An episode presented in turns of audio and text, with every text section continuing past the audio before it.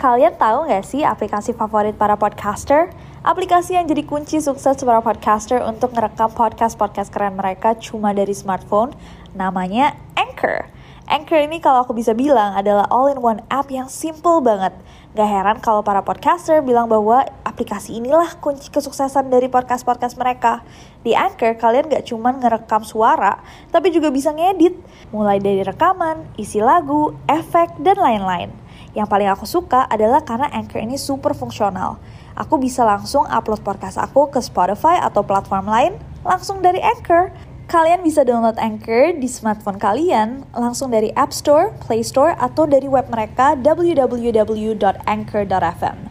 Trust me, Anchor is your best friend to create stunning podcasts. And you know what? It's totally free. Hey guys, it's Nancy. And welcome back to Neror. To Neror, to Neror. Hey guys, it's Nancy and welcome back to Neror. What? Is it an error? Um, I don't know, bahkan aku gak yakin bahwa video ini akan naik atau tidak. Tapi kayak ini satu kasus yang aku udah tahu lama banget, dan udah pingin ngomongin lama banget, dan udah baca terlalu banyak reportase yang aku rasa semakin lama aku semakin baca, semakin panjang videonya, dan rasa informasi yang aku tahu udah cukup. So maybe this is the time to talk about it. Ini adalah kasus yang sangat heart-wrenching, bikin gregetan, dan buat kalian-kalian yang sedikit sensitif sama kasus-kasus yang berhubungan sama balita, anak-anak, aku suggest kalian stop nonton di sini, nonton aja neror yang lain, because this is a really hard one. Hari ini kita akan membahas tentang satu kasus tak terpecahkan, tentang seorang gadis kecil bernama Paulette Gebara Farah yang berasal dari Meksiko. So without any further ado, stop senyum-senyum, because shit's about to go down. Okay, alright. So, kasus malam ini adalah kasus yang menimpa sebuah keluarga kecil. Sang ayah bernama Mauricio Guevara, seorang pengusaha sukses dengan banyak sekali koneksi. Sang ibu adalah Lizette Farah, seorang pengacara sukses. Dan mereka berdua ini memiliki dua anak. Yang pertama namanya Lizette, seperti nama ibunya, tapi dipanggil Lizzie. Lizzie berusia tujuh tahun, dan anak bungsunya adalah Paulette, yang berusia empat tahun. Nah, Paulette ini terlahir prematur. Nah, Paulette ini lahir antara dua puluh lima sampai dua puluh enam minggu, dan biasanya dua puluh lima minggu itu adalah batas antara apakah seorang bayi itu akan survive, hidup, atau tidak. So, kalau misalkan di atas tiga puluh tujuh minggu itu normal, dua puluh lima sampai tiga puluh tujuh itu prematur, dan di bawahnya biasanya tidak selamat. Tapi Paulette harus lahir pas tuh di batas dua puluh lima sampai dua puluh enam minggu gitu, dan dia merupakan a miracle baby atau bukti keajaiban. Dia bisa lahir ke dunia. However, karena dia lahir sangat-sangat prematur, dia memiliki disabilitas fisik di mana dia tidak bisa berdiri, berjalan tanpa bantuan orang lain. Dan satu hal lainnya adalah dia nggak bisa ngomong. Jadi di umur empat tahun ini, kemampuan bicaranya tuh sangat-sangat terlambat, jadi dia cuma bisa bilang hal-hal kayak mama, papa, makan, gitu doang. Tidak bisa berbicara seperti layaknya anak empat tahun lainnya. Tapi keluarga selalu bilang bahwa Paulette ini kayak angel baby banget, bayi yang sangat-sangat baik, gak pernah nangis, gak pernah ngeluh, gak pernah marah, nurut, penyayang. And she was really, really cute. Paulette lahir ke keluarga yang lumayan punya uang kan. Bapaknya seorang pengusaha, ibunya adalah pengacara yang lumayan sukses, dan mereka bisa tinggal di komplek apartemen yang cukup mewah, yang mempunyai keamanan yang bagus, dan juga mereka punya dua babysitter, Erika dan Martha Casimiro. Paulette Gebara Farah. Paulette Gebara Farah.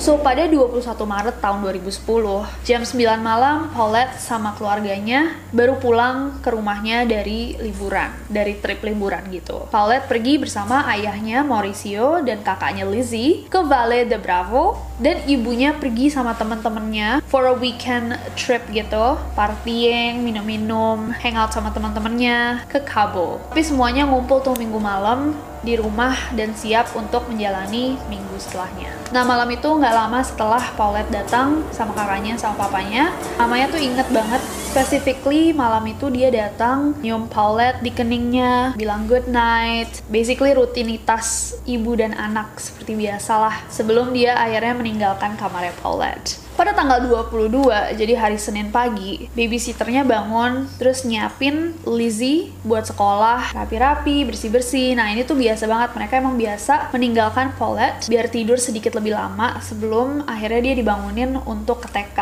kindergartennya dia. Nah, pas babysittersnya datang ke kamarnya Paulette buat bangunin dia buat sekolah, tiba-tiba mereka sadar bahwa Paulette udah nggak ada di kamarnya. Sebelum terlalu panik, mereka langsung nyari. Nyari Paulette di kasurnya, di bawahnya, di kamar mandi, di kamar ibunya Paulette, di kamar Lizzie, di seluruh rumah. Masih belum mendapatkan Paulette, akhirnya mereka keluar keliling apartemen, nyariin di setiap corner, sampai ngetok-ngetokin rumah-rumah tetangga. Jadi apartemen-apartemen lain sama mereka diketokin, tanyain ada Paulette nggak di sini, sampai nanyain satpam apartemennya, dan nggak ada yang ngelihat Paulette sama sekali. Nah, at this point mereka mulai panik. Akhirnya mereka nelpon Mauricio sama Lizette, bilang, "Hello, kalian harus balik nih. Paulette nggak ada di rumah. Paulette menghilang." Dan setelah itu inilah poin dimana pencarian dimulai. Dan ini juga poin dimana barang bukti, T K P, semuanya tuh jadi berantakan banget. Karena tiba-tiba banyak banget polisi yang masuk untuk mencari, megang sana-sini, tanpa instruksi yang jelas. Dan hal yang paling aneh adalah polisi tidak menemukan apapun. Jadi nggak ada tuh bukti penculikan, tanda masuk paksa, atau tanda pemberontakan. Kasurnya dia kayak perfect, rapih, jadi seakan Paulette nih hilang di telan bumi. Selama penyelidikan ini juga nggak ada yang namanya tuh ransom notes. Ransom note itu adalah surat penculik. Biasanya kalau anaknya orang kaya diculik, muncullah satu surat yang bilang, "Halo, kalau misalkan kamu mau anak kamu balik dengan utuh, kirimkan saya lima ratus juta or something like that. Tapi ini benar-benar nggak ada, dan banyak orang yang bertanya-tanya, kalau motifnya bukan uang, buat apa anak seperti Paulette yang diculik? Nah, kasus ini blew out setelah kayak orang tuanya mencoba kan menggunakan semua koneksi yang mereka punya. Mereka pasang billboards di mana-mana, spanduk-spanduk di jalan tol, jadi kayak satu kota tuh isinya semua mukanya Paulette. Dan orang-orang lain juga jadi sangat invested sama kasus ini. Gak cuman billboards dan foto-foto Paulette yang disebar kemana-mana, bapak ibunya juga mulai melakukan interview-interview gitu.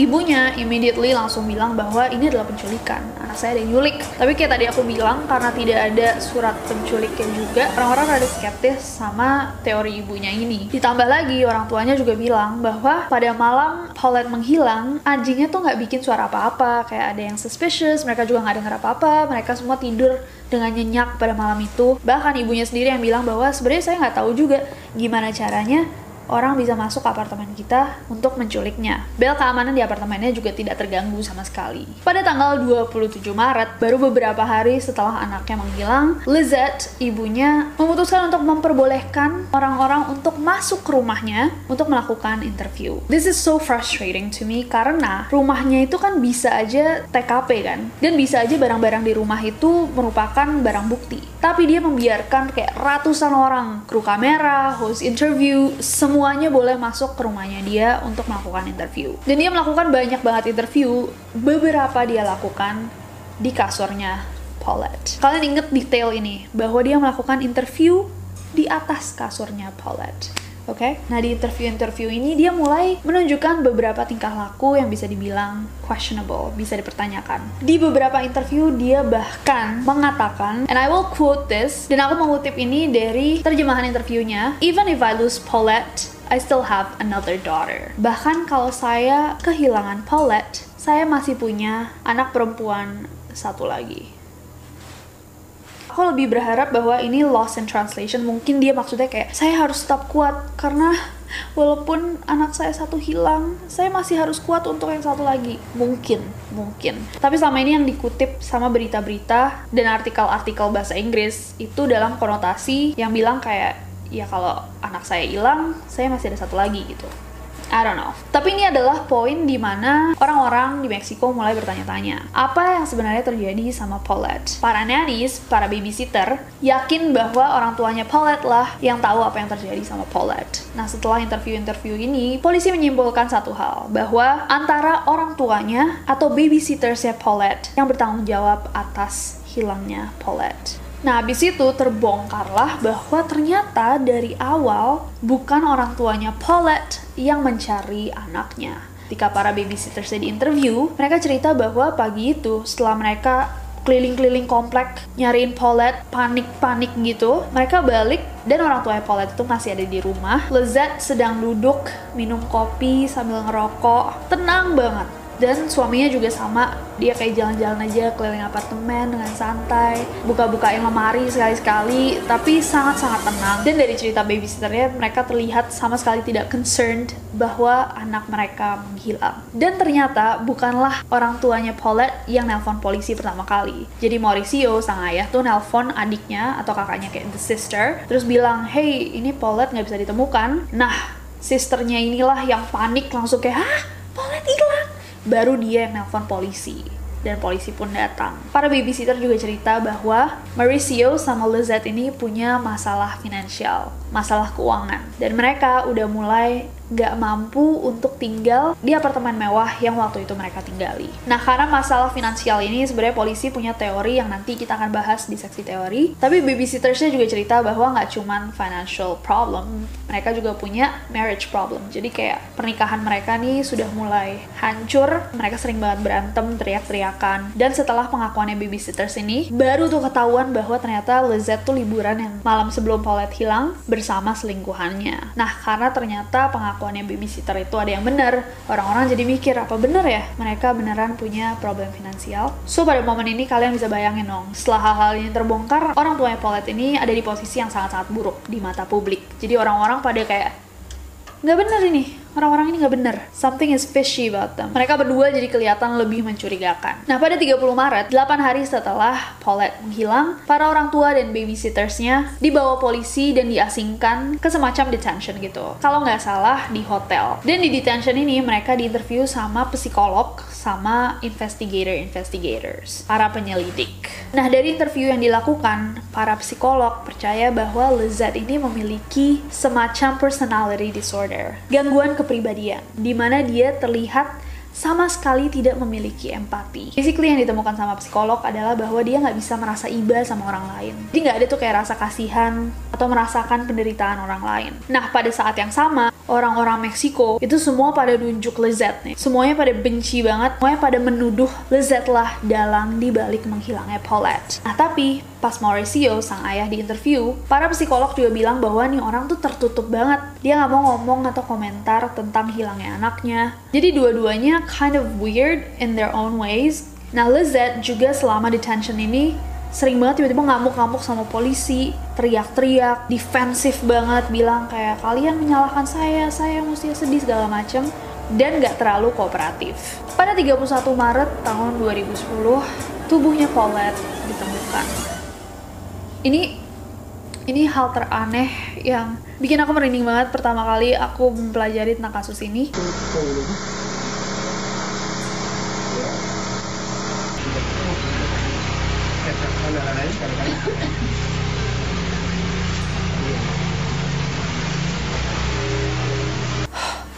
Paulette ditemukan tersangkut di bagian kaki kasurnya, antara kasur dan dipan, dan dia tersembunyi di dalam sini dibalut bed covernya.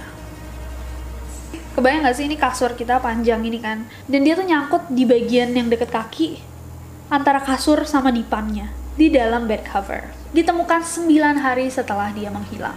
Pada saat Paulette ditemukan, orang-orang langsung seratus persen nunjuk ke orang tuanya. Karena selama ini kayak tadi aku bilang, ada udah lebih dari seratus orang yang masuk, polisi, investigator, kru film segala macam, bolak-balik narikin spray, ngecek di bawah dan lain-lain. Gimana mungkin dalam delapan hari mereka nggak nyium sesuatu, nggak melihat sesuatu, dan tidak menemukan apapun.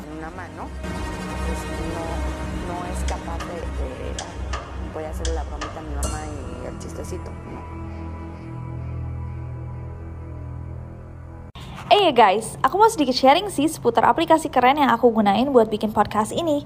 Aplikasi ini tuh bisa di-download di App Store atau di Play Store, and it's totally free. Gak cuma buat ngerekam aja, Anchor juga bisa buat ngedit langsung rekaman kalian. Kita bisa langsung nambahin background, effects, tambah lagu, bahkan Anchor juga bisa mendistribusikan podcast kita ke berbagai platform lainnya. Kayak aku nih, biasanya aku langsung upload podcast aku ke Spotify langsung dari Anchor. Jadi dimanapun aku berada, aku bisa buat podcast aku kapanpun dan dimanapun aku mau. Karena dia super gampang, aku jadi suka banget nih sama Anchor ini. Daripada kalian kepo, mendingan kalian langsung coba aja buat podcast sendiri pakai Anchor. It's super simple and free. Nah, ada satu figur lainnya yang sangat penting di kasus ini. Aku nggak tahu cara bilang namanya, Alberto Basbas, Babas. Nggak tahu cara bilangnya, tapi aku bakal bilang Basbas aja karena lebih enak. Alberto Basbas ini adalah Attorney General for the City of Mexico, yang kalau aku nggak salah translate-nya merupakan Jaksa Agung untuk negara bagian Meksiko. Dia inilah yang juga melakukan investigasi dan sempat mengecek di bawah kasur dan tidak menemukan apa-apa. Nah, pas jasadnya Paulette ditemukan, si Basbas ini langsung pertama bilang bahwa ini pasti pembunuhan. Dia yakin banget bahwa ini adalah kasus pembunuhan. Tapi, setelah dia kayak ngobrol dan mengenal Mauricio lebih jauh, tiba-tiba dia mengatakan bahwa dari penyelidikannya, dia menyimpulkan bahwa Paulette meninggal pada malam hari setelah dia membalikkan badannya di tempat tidur dan berakhir di bagian kaki. Nah, Erika, satu dari dua babysitternya Paulette, bilang bahwa sebenarnya jika memang seperti itu, saya pikir kita pastinya akan sadar. Pastinya kita bakal lihat. Karena ribuan orang datang dan mencoba mencari Paulette. Tempat tidur juga dirapihin. Saya juga nggak ngeliat bundelan atau apapun. Bagi saya tidak masuk akal bahwa mayat itu sudah ada di sana sejak hari Senin. Balik lagi ke sosoknya si Basbas. Pas tahu bahwa Basbas merubah pendapatnya, orang-orang mulai bertanya-tanya, dan ternyata ditemukan bahwa si Basbas ini deket banget sama Mauricio. Setelah dia membuat statement-statementnya, dia sering banget ngerubah ceritanya sendiri during interviews. Jadi pas dia diinterview, tiba-tiba ceritanya berubah, pendapatnya berubah, dan dia ngasihin informasi-informasi yang salah tentang kasus ini. Dan dia sempat mengarahkan semua tuduhannya ke Lizette tanpa alasan yang jelas. Ini sebelum dia menyimpulkan bahwa ini adalah accidental death, kematian yang tak disengaja. Dia tadi itu kayak kekeh banget, ini Lizette yang melakukan. Nah, ketika orang-orang tahu bahwa dia deket sama Mauricio, orang-orang beranggapan bahwa si Basbas ini dari awal pingin menyelamatkan temannya aja. Kalau itu udah pasti banget pembunuhan, dia pastinya dia bakal nuduh langsung istrinya, biar temannya ini nggak kenapa-napa. Tapi setelah mayatnya Paulette ditemukan, terus dia kayak, oh, berarti bisa nih saya bilang bahwa ini adalah accidental death, kematian yang tidak disengaja. Pada enam April tahun dua ribu sepuluh, Paulette dimakamkan, dan servis kematiannya diadakan oleh Lizette. Namun yang menarik adalah bahwa Mauricio dan keluarganya Mauricio, jadi keluarga bapaknya, semua nggak ada yang datang. Nggak tahu antara dia nggak boleh datang atau tidak mau datang. Nah, setelah semua ini mungkin kalian pikir itu adalah puncak kasusnya. Nope. Terbongkar akhirnya juga bahwa ternyata para polisi yang dikirim hari pertama untuk mencari Paulette juga tidak melakukan pekerjaan mereka seperti yang dibilang sebelumnya. Para polisi yang diutus bercerita bahwa Alfredo Castillo, investigator utama dalam kasus ini, pada hari pertama itu memperbolehkan para polisi untuk masuk, tapi cuma diperbolehkan untuk ngecek apakah ada pintu-pintu yang didobrak atau dirusak atau bukti masuk paksa. Jadi setelah dicek pintu-pintu sama jendela, dia langsung nyetop investigasi. Dia bilang kayak, oke, cukup-cukup, let's get out. You see kenapa kasus ini sangat-sangat membuat aku gregetan? Apartemennya yang mestinya bisa dijadiin T K P ditutup pakai garis polisi, bilang ada orang hilang di sini, mungkin dibunuh, mungkin diculik, nggak tahu. Sampai situ doang diceknya. Terus kayak oke, okay, dibuka aja untuk umum, siapapun boleh masuk, siapapun boleh keluar. Jadi semua barang bukti dipegang sama semua orang. Like, we don't know why. Apakah para polisinya nggak kompeten, ataukah koneksinya papa mama segitu kuatnya? So sekarang kita masuk ke teori-teori yang ada. Paulette Gebara Farah. Paulette Gebara Farah. Jadi, karena kasusnya seberantakan ini, ada banyak banget teori yang bersirkulasi. Tapi ini adalah beberapa teori yang paling banyak dipercaya orang. Yang pertama adalah bahwa Lizette membunuh anaknya sendiri. Jadi, banyak yang percaya bahwa Lizette membunuh putrinya sendiri karena ya dia lama-lama nggak kuat aja. Mempunyai anak yang memiliki disabilitas itu memang tidak mudah, dan kalian membutuhkan banyak banget kesabaran dan empati yang katanya dia tidak miliki juga. Ditambah lagi kalau misalkan klaimnya babysitter benar, mereka punya masalah finansial, punya problem di pernikahannya juga. Mungkin at some point dia merasa cukup banget, ini udah susah banget ngurus anak ini, dan dia tega menghabisi nyawa anaknya sendiri. Jadi banyak yang berteori bahwa dia membunuh anaknya, terus dia kayak oh shit, terus dia menyembunyikan nih mayat anaknya antara di air duct. Air duct tuh kalau misalkan kalian tahu kayak di mall-mall gitu ada semacam loteng tapi buat sirkulasi udara, tau nggak? Biasanya ada di film-film, kayak nggak terlalu umum di rumah-rumah di Indonesia, tapi kalau kalian nonton film-film biasanya kalian tahu tuh ada kayak ventilasi di atas di mana ada ruangan kecil biar udara bisa bersirkulasi. Katanya mungkin mayatnya disembunyiin di air duct atau di lift sampah apartemen sambil dia mikir apa yang dia akan lakukan dengan mayatnya anaknya ini. Nah, ini juga didukung sama reportase dari salah satu tetangga mereka yang bilang bahwa lift apartemen mereka sempat ngejam gitu, rusak di saat investigasi kasus ini sedang bergulir, walaupun sebelumnya tidak pernah ada masalah sama lift sampah mereka. Teori kedua adalah bahwa Mauricio lah yang membunuh Paulette. Ada teori yang mengatakan bahwa mungkin Paulette ini sebenarnya udah meninggal bahkan sebelum dia balik dari holiday. Mungkin aja pas mereka liburan itu ada kecelakaan yang diakibatkan kelalaian ayahnya, tapi terus mayatnya anaknya sama dia dibawa pulang, dan di stage seakan ini adalah kematian yang tidak disengaja. Teori ketiga adalah bahwa Lizette dan Mauricio lah yang membunuh Paulette. Nah, tadi pas aku jelasin, aku sempat bilang bahwa ada teori yang dipercaya sama polisi-polisi setelah mengetahui bahwa mereka mempunyai problem finansial. Jadi, teori polisi-polisi dan banyak orang adalah bahwa mereka sengaja menyembunyikan Paulette dan bikin seakan-akan ini penculikan agar mereka dapat uang. Jadi, antara donasi dari orang-orang yang iba, kayak kasihan banget anaknya hilang, yuk kita bikinin GoFundMe kayak kitabisa dot com-nya, kita donasi, atau dari kakek neneknya Paulette. Jadi, bisa aja mereka bilang kayak, kita butuh uang nih untuk mencari Paulette, buat billboards, interview, dan segala macam, kita butuh uang gitu. Dan selama itu terjadi, mereka menyembunyikan Paulette di tetap kayak teori yang pertama, di air duct, ruang ventilasi. Tapi tiba-tiba kasusnya meledak kan, terus mereka panik.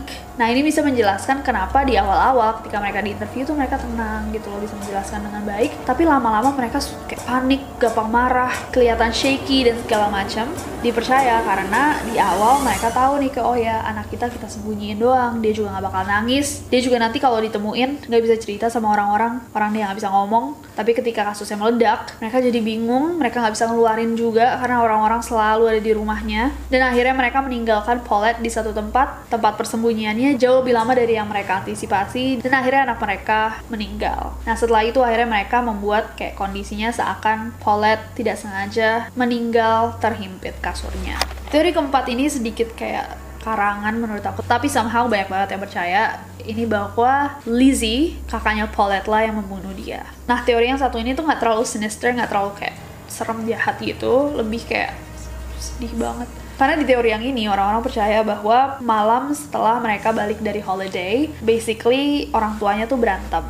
Orang tuanya berantem, teriak-teriakan, lempar-lemparan. Mungkin Mauricio tahu bahwa Lizette baru selingkuh or something, lalu mereka berantem. Dan di teori yang satu ini, Lizzie datang ke kamar adiknya karena dia tahu adiknya takut. Adiknya takut, menangis, dan basically dia mencoba untuk menenangkan adiknya kayak, diam-diam jangan nangis, nanti mereka dengar mereka tambah marah sama kita, kamu diam ya, kamu diam ya. Tapi adiknya tetap menangis, menangis, menangis, akhirnya sama dia ditutupin bantal to quiet her down gitu, biar tangisan adiknya nggak kedengeran dan dia nggak sengaja membunuh adiknya. Nah, orang tuanya mencoba untuk menutupi hal ini biar anaknya tidak dicap sebagai pembunuh. Kalau menurut aku ini mirip banget sama teorinya bahwa kakaknya Jean Benet lah yang membunuh Jean Benet. Now, I don't know about this theory, apakah benar atau tidak. Cuma kalau benar ini sedih banget. Next. Dan teori yang terakhir adalah teorinya si Basbas, yang akhirnya di rule out sebagai alasan kematian ofisialnya Paulette Gebara. Bahwa Paulette pada malam itu menggeser dirinya, kayak snaking, kayak menggeliat dalam tidurnya, sampai akhirnya dia tersangkut terhimpit kasurnya dengan dipan kasurnya di bawah bed cover, jadi dia kehabisan napas. Man, I don't know. Aku nggak mau disrespect keputusannya polisi Meksiko. Cuma ada kasus-kasus yang dimana keputusan polisinya walaupun tidak meyakinkan masih kayak, oh ya, yeah, maybe. Yang ini tuh sedikit kayak, how? Gimana caranya anak yang tidak bisa bergerak dengan sempurna nih bisa sampai bawah terus berubah posisi? Jadi kalau misalkan kalian lihat, kalian lihat bentuk kasurnya nih. Ini adalah foto kasurnya dia kan. Dan kasurnya ini di set up kayak hotel gitu kan, kayak bed covernya di bawah gitu, tight, rapih dan ketat. Gimana caranya dia di bawah sampai di dalam bed cover dan dia nggak stop sampai di ujung terus kehimpit dan berubah posisi lagi. Jadi jadi dia vertikal, jadi horizontal. Jadi bukan saja dia bergerak, menggeliat di bawah bed covernya, dia juga berubah posisi. Like, I don't understand. Dan besok paginya kasurnya kelihatan sempurna, rapih. Kalau dia menggeliat-geliat di bawah bed covernya, bukan bed covernya kebuka semua. Like, I don't, I don't get it. Aku ngerti kenapa kesimpulan ini bisa dibuat. Tapi sebelum kalian memutuskan teori mana yang kalian percaya atau membuat teori kalian sendiri, ada beberapa fakta tambahan nih yang aku mau tambahin aja. Paulette Gebara Farah. Paulette Gebara Farah. Selama penyelidikan ini berjalan, sebuah rekaman antara Lizette, mamanya Paulette, sama Lizzie, kakaknya Paulette tuh sempat viral banget. Jadi ada rekaman di mana Lizette bilang ke Lizzie kayak untuk tidak ngomong apapun tentang kasusnya Paulette ini. Little Lizette asks, "Why, Mom?" Jadi Lizzie kecil bilang, "Kenapa, Ma?" And she replies, "Because otherwise they will blame us for stealing her, or that you took her away to be stolen." Karena kalau enggak, mereka bakal nyalahin kita karena menculik dia, atau kita yang membawa dia untuk diculik. Nah, pertama-tama waktu rekaman ini blew up, Lizette tuh sempat bilang kayak, enggak, enggak, saya nggak pernah ngomong kayak gitu. Tapi lama-kelamaan dia bilang kayak, oh iya pernah deng, tapi beda konteksnya kok dari yang mereka bilang.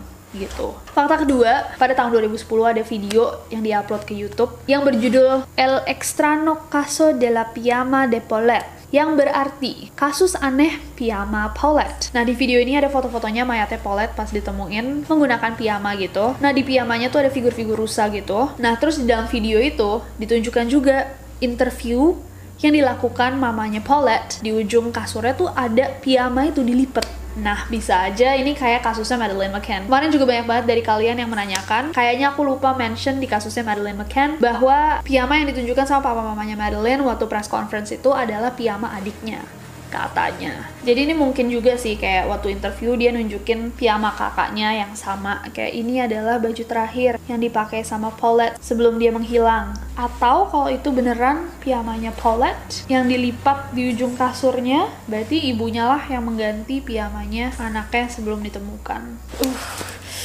I don't know, I don't know why this uh, this case is so frustrating. Tapi sekarang aku lempar ke kalian, mana teori yang kalian percaya? Bisa ditulis di bawah, atau mungkin kalian punya teori kalian sendiri, bisa banget ditulis di bawah. Kalau misalkan ada informasi-informasi yang kurang lengkap tapi kalian tahu, please juga lengkapin di bawah.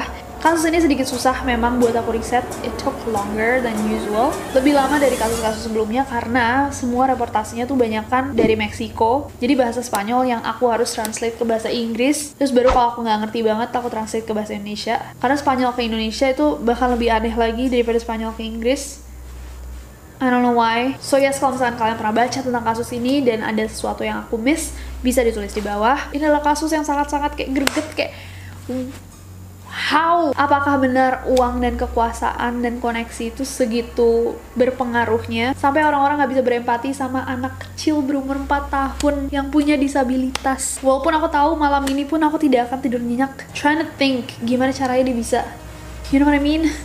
Oh, I hate this case. So, ini adalah kasusnya Paulette Gebara. Terima kasih banyak semua yang udah nonton. Aku nggak tahu kalau misalkan kalian tertarik, karena aku kayaknya nggak pernah ngelihat ada request untuk kasus ini. Cuma aku aja yang pengen banget ngebahas. Jadi, terima kasih banyak buat kalian yang...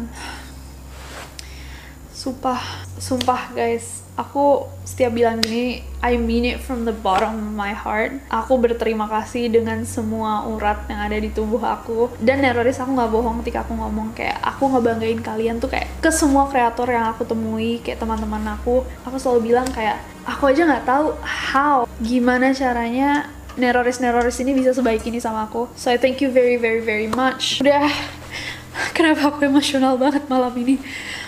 This case messed me up, man. But ya, yeah, aku menunggu komentar kalian di bawah, dan aku minta kalian untuk mendoakan Paulette Gebara. Aku yakin dia bakal ada di surga, jadi semoga dia lebih tenang di surga.